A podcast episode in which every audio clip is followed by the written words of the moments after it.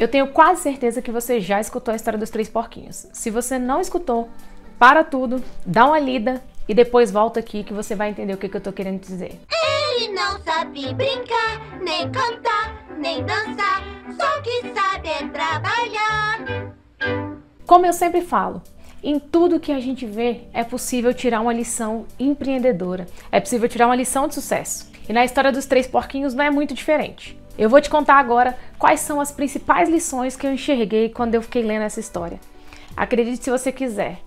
Eu li e fiquei assim: nossa, eu pensava que era só uma história bonitinha que eu lia quando criança. Mas ela tem grandes lições. A primeira lição que eu aprendo é: tenha sempre um mentor.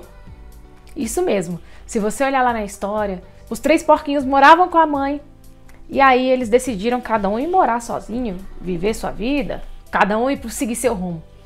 E aí a mãe fala para eles terem cuidado com o lobo mal. E aí o lobo mal, o que, que é?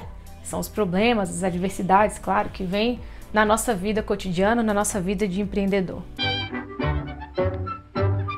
E claro, nem todo mundo escutou o conselho da mãe, só um dos porquinhos. Mas se você observar o resto da história, aqueles que não escutaram, que não prestaram atenção, acabaram se dando um pouquinho mal e perdendo tudo que tinham. E o outro que escutou foi o que se deu bem e mais, se deu bem e ainda conseguiu ter para si e para os outros, conseguiu doar.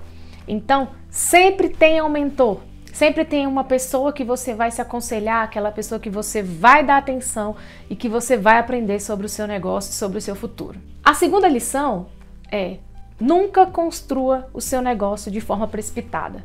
Se você tem pressa, se você tem desespero, se você está agoniado para ganhar dinheiro, não é possível você ter realmente uma vida empreendedora. Claro que tem exceções, eu já vi gente ganhar dinheiro da noite para o dia. Mas, em regra, na vida de empresário, o sucesso é construído a cada dia que passa. São etapas. Tem que existir sim um prazo de aprendizado, de evolução. Não adianta você construir o seu negócio com palha, porque aí, no primeiro problema que vier, um sopro vai ser suficiente para tudo ser destruído.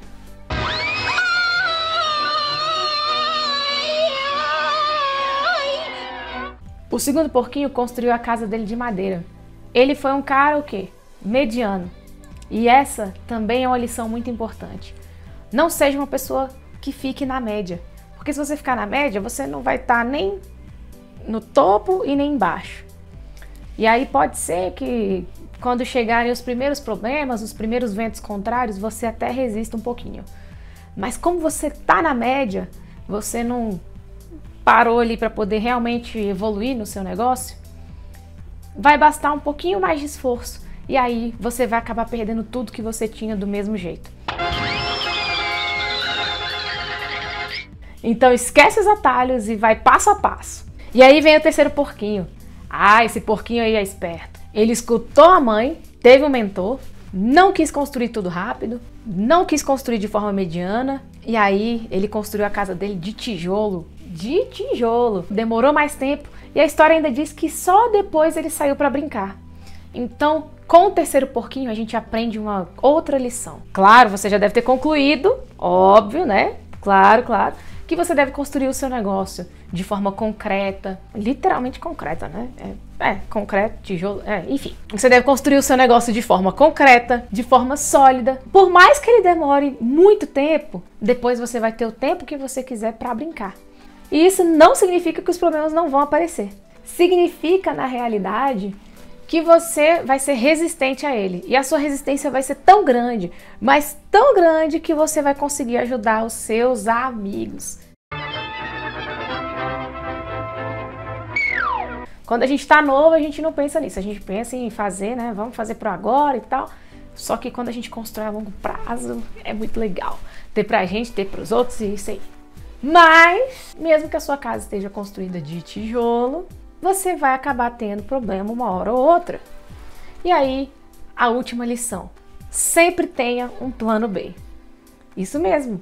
Se você olhar lá na história dos três porquinhos, o lobo mal soprou o primeiro, soprou o segundo. Ele, ah, agora ficou bom, olha só. Agora os três estão juntos, né?